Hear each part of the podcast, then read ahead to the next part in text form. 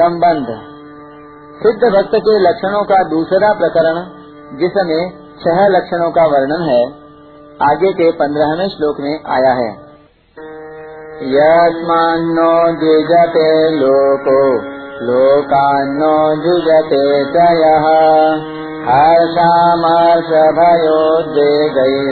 मुक्तो यशने प्रियः। जिससे किसी प्राणी को उद्वेग नहीं होता और जिसको खुद भी किसी प्राणी से उद्वेग नहीं होता, तथा जो हर्ष, अमर्ष, ईर्ष्या, भय और उद्वेग से रहित है, वह मुझे प्रिय है। व्याख्या। यस्मान नो दीजते लोक। भक्त सर्वत्र और सब में अपने परम प्रिय प्रभु को ही देखता है। अतः उसकी दृष्टि में मन, वाणी और शरीर से होने वाली संपूर्ण क्रियाएँ एकमात्र भगवान की प्रसन्नता के लिए ही होती हैं।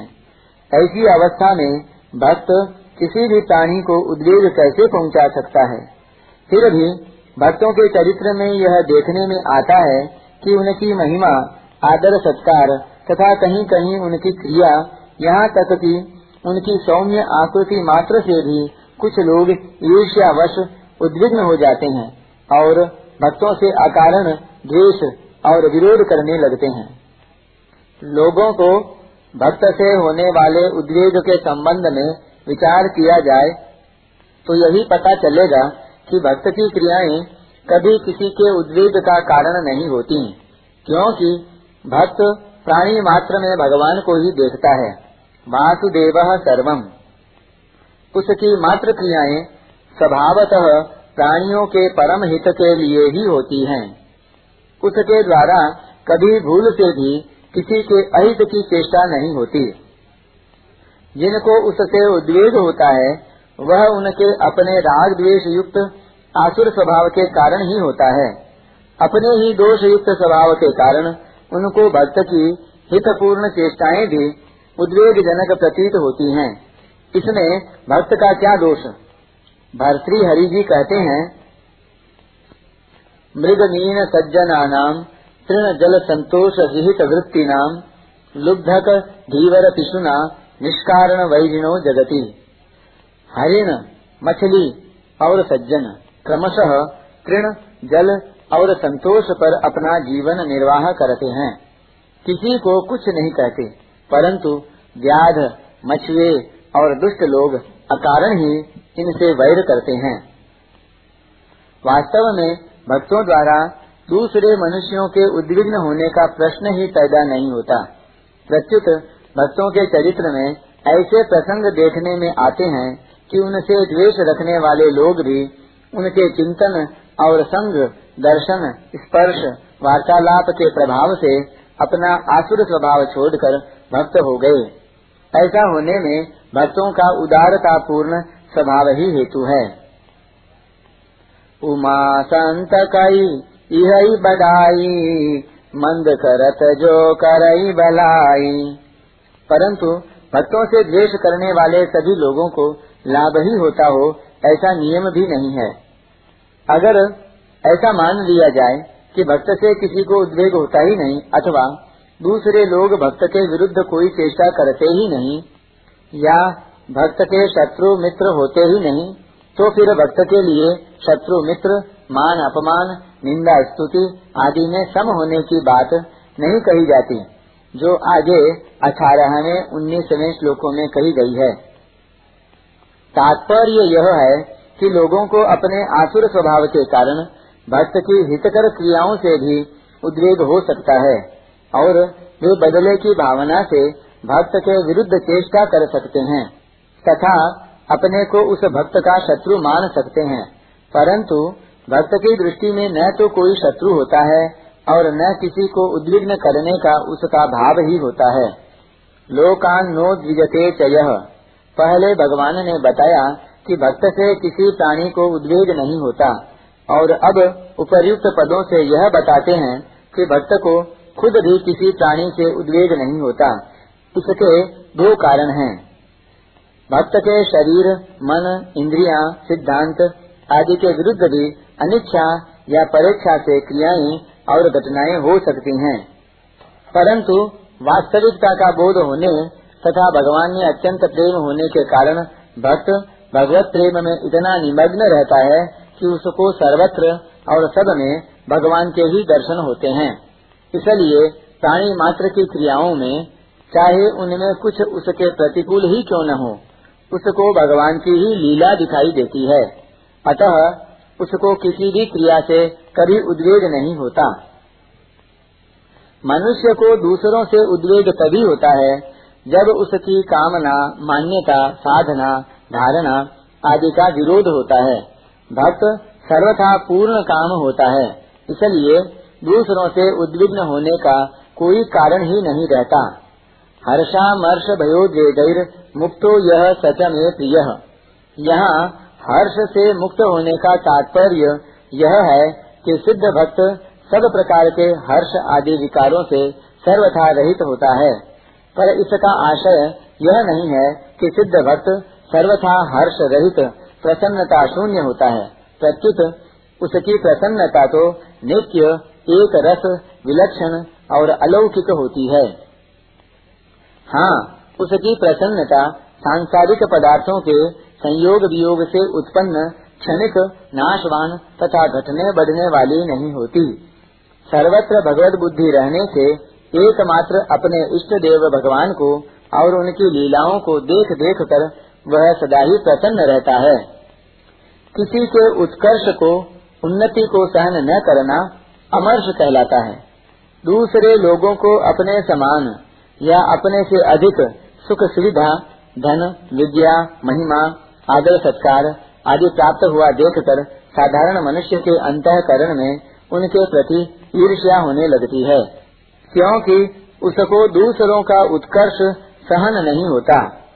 कई बार कुछ साधकों के अंतकरण में भी दूसरे साधकों की आध्यात्मिक उन्नति और प्रसन्नता देखकर अथवा सुनकर किंचित ईर्ष्या का भाव पैदा हो जाता है। पर भक्त इस विकार से सर्वथा रहित होता है, क्योंकि उसकी दृष्टि में अपने प्रिय प्रभु के सिवाय अन्य किसी की स्वतंत्र सत्ता रहती ही नहीं। फिर वह किसके प्रति अमर्श करे और क्यों करे? अगर साधक के हृदय में दूसरों की आध्यात्मिक उन्नति देखकर ऐसा भाव पैदा होता है कि मेरी भी ऐसी ही आध्यात्मिक उन्नति हो तो यह भाव उसके साधन में सहायक होता है। परंतु अगर साधक के हृदय में ऐसा भाव पैदा हो जाए कि इसकी उन्नति क्यों हो गई तो ऐसे दुर्भाव के कारण उसके हृदय में अमर्ष का भाव पैदा हो जाएगा, जो उसे पतन की ओर ले जाने वाला होगा। इष्ट के वियोग और अनिष्ट के संयोग की आशंका से होने वाले विकार को भय कहते हैं। भय दो कारणों से होता है।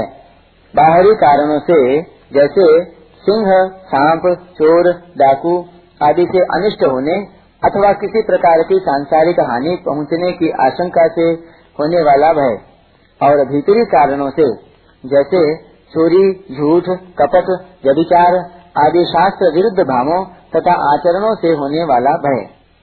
सबसे बड़ा भय मौत का होता है। विवेकशील कहे जाने वाले पुरुषों को भी प्रायः मौत का भय बना रहता है। पातंजल योग दर्शन में आया है स्वरसवाही विदुषोपी तथा रूढ़ो भी निवेश साधक को भी प्रायः सत्संग भजन, ध्यान आदि साधनों से शरीर के कृष होने आदि का भय रहता है। उसको कभी कभी यह भय भी होता है कि संसार से सर्वथा वैराग्य हो जाने पर मेरे शरीर और परिवार का पालन कैसे होगा? साधारण मनुष्य को अनुकूल वस्तु की प्राप्ति में बाधा पहुँचाने वाले अपने से बलवान मनुष्य से भय होता है। ये सभी भय केवल शरीर के आश्रय से ही, यानी जड़ता के आश्रय से ही पैदा होते हैं। भक्त सर्वथा भगवत चरणों के आश्रित रहता है, इसलिए वह सदा सर्वदा भय रहित होता है। साधक को भी तभी तक भय रहता है, जब तक वह सर्वथा भगवत चरणों के आश्रित नहीं हो जाता। सिद्ध भक्त को तो सदा सर्वत्र अपने प्रिय प्रभु की लीला ही दिखती है। फिर भगवान की लीला उसके हृदय में भय कैसे पैदा कर सकती है? मन का एक रूप न रहकर हलचल युक्त हो जाना उद्वेग कहलाता है। इस पंद्रहवें श्लोक में उद्वेग शब्द तीन बार आया है। पहली बार उद्वेग की बात कहकर भगवान ने यह बताया कि भक्त की कोई भी क्रिया उसकी ओर से किसी मनुष्य के उद्वेग का कारण नहीं बनती। दूसरी बार उद्वेग की बात कहकर यह बताया कि दूसरे मनुष्यों की किसी भी क्रिया से भक्त के अंतकरण में उद्वेग नहीं होता। इसके सिवाय दूसरे कई कारणों से भी मनुष्य को उद्वेग हो सकता है। जैसे बार बार कोशिश करने पर भी अपना कार्य पूरा न होना, कार्य का इच्छानुसार फल न मिलना, अनिच्छा से ऋतु परिवर्तन, भूकंप, बाढ़ आदि दुखदायी घटनाएँ घटना। अपनी कामना, मान्यता, सिद्धांत अथवा साधन में विघ्न पड़ना आदि। भक्त इन सभी प्रकार के उद्वेगों से सर्वथा मुक्त होता है। यह बताने के लिए ही तीसरी बार उद्वेग की बात कही गई है। तात्पर्य यह है कि भक्त के अंतकरण में उद्वेग नाम की कोई चीज़ रहती ही नहीं। उद्वेग के होने में अज्ञान जनित इच्छा और आसुर स्वभाव ही कारण है। भक्त में अज्ञान का सर्वथा अभाव होने से कोई स्वतंत्र इच्छा नहीं रहती। फिर आसुर स्वभाव तो साधनावस्था में ही नष्ट हो जाता है। भगवान की इच्छा ही भक्त की इच्छा होती है। भक्त अपनी क्रियाओं के फल रूप में अथवा अनिच्छा से प्राप्त अनुकूल प्रतिकूल परिस्थिति में भगवान का कृपा पूर्ण विधान ही देखता है और निरंतर आनंद में मग्न रहता है। अतः भक्त में उद्वेग का सर्वथा अभाव होता है। मुक्त पद का अर्थ है, विकारों से सर्वथा छूटा हुआ। अंतकरण में संसार का आदर रहने से, अर्थात परमात्मा में पूर्णतया मन बुद्धि न लगने से ही हर्ष, अमर्ष, भय, उद्वेग आदि विकार उत्पन्न होते हैं। परंतु भक्त की दृष्टि में एक भगवान के सिवाय अन्य किसी की स्वतंत्र सत्ता और महत्ता न रहने से उसमें ये विकार उत्पन्न ही नहीं होते। उसमें स्वाभाविक ही सदगुण सदाचार रहते हैं। इस श्लोक में भगवान ने भक्त पद न देकर मुक्त पद दिया है। इसका तात्पर्य यह है कि भक्त यामन मात्र दुर्गुण दुराचारों से सर्वथा रहित होता है। गुणों का अभिमान होने से दुर्गुण अपने आप आ जाते हैं। अपने में किसी गुण के आने पर अभिमान रूप दुर्गुण उत्पन्न हो जाए तो उस गुण को गुण कैसे माना जा सकता है? दैवी संपत्ति से कभी आश्री संपत्ति उत्पन्न नहीं हो सकती, अर्थात सदगुण से कभी दुर्गुण उत्पन्न नहीं हो सकते। अगर दैवी संपत्ति से आसुरी संपत्ति की उत्पत्ति होती तो दैवी संपत्ति विमोक्षाय। इन भगवत वचनों के अनुसार मनुष्य मुक्त कैसे होता? वास्तव में गुणों के अभिमान में गुण कम तथा दुर्गुण अभिमान अधिक होता है। अभिमान से दुर्गुणों की वृद्धि होती है, क्योंकि सभी दुर्गुण दुराचार अभिमान के ही आश्रित रहते हैं। भक्त को तो प्रायः इस बात की जानकारी ही नहीं होती कि मेरे में कोई गुण है। अगर उसको अपने में कभी कोई गुण दिखता भी है तो वह उसको भगवान का ही मानता है, अपना नहीं। इस प्रकार गुणों का अभिमान न होने के कारण भक्त सभी दुर्गुण दुराचारों, विकारों से मुक्त होता है। भक्त को भगवान प्रिय होते हैं, इसलिए भगवान को भी भक्त प्रिय होते हैं। परिशिष्ट भाव। दूसरे को सत्ता देने से ही उद्वेग, ईर्ष्या, भय आदि होते हैं। भक्त की दृष्टि में एक भगवान के सिवाय दूसरी कोई सत्ता है ही नहीं। फिर वह किस से उद्वेग, ईर्ष्या, भय आदि करे और क्यों करे? निज प्रभु मय देख जगत, कहीं सन कर विरोध।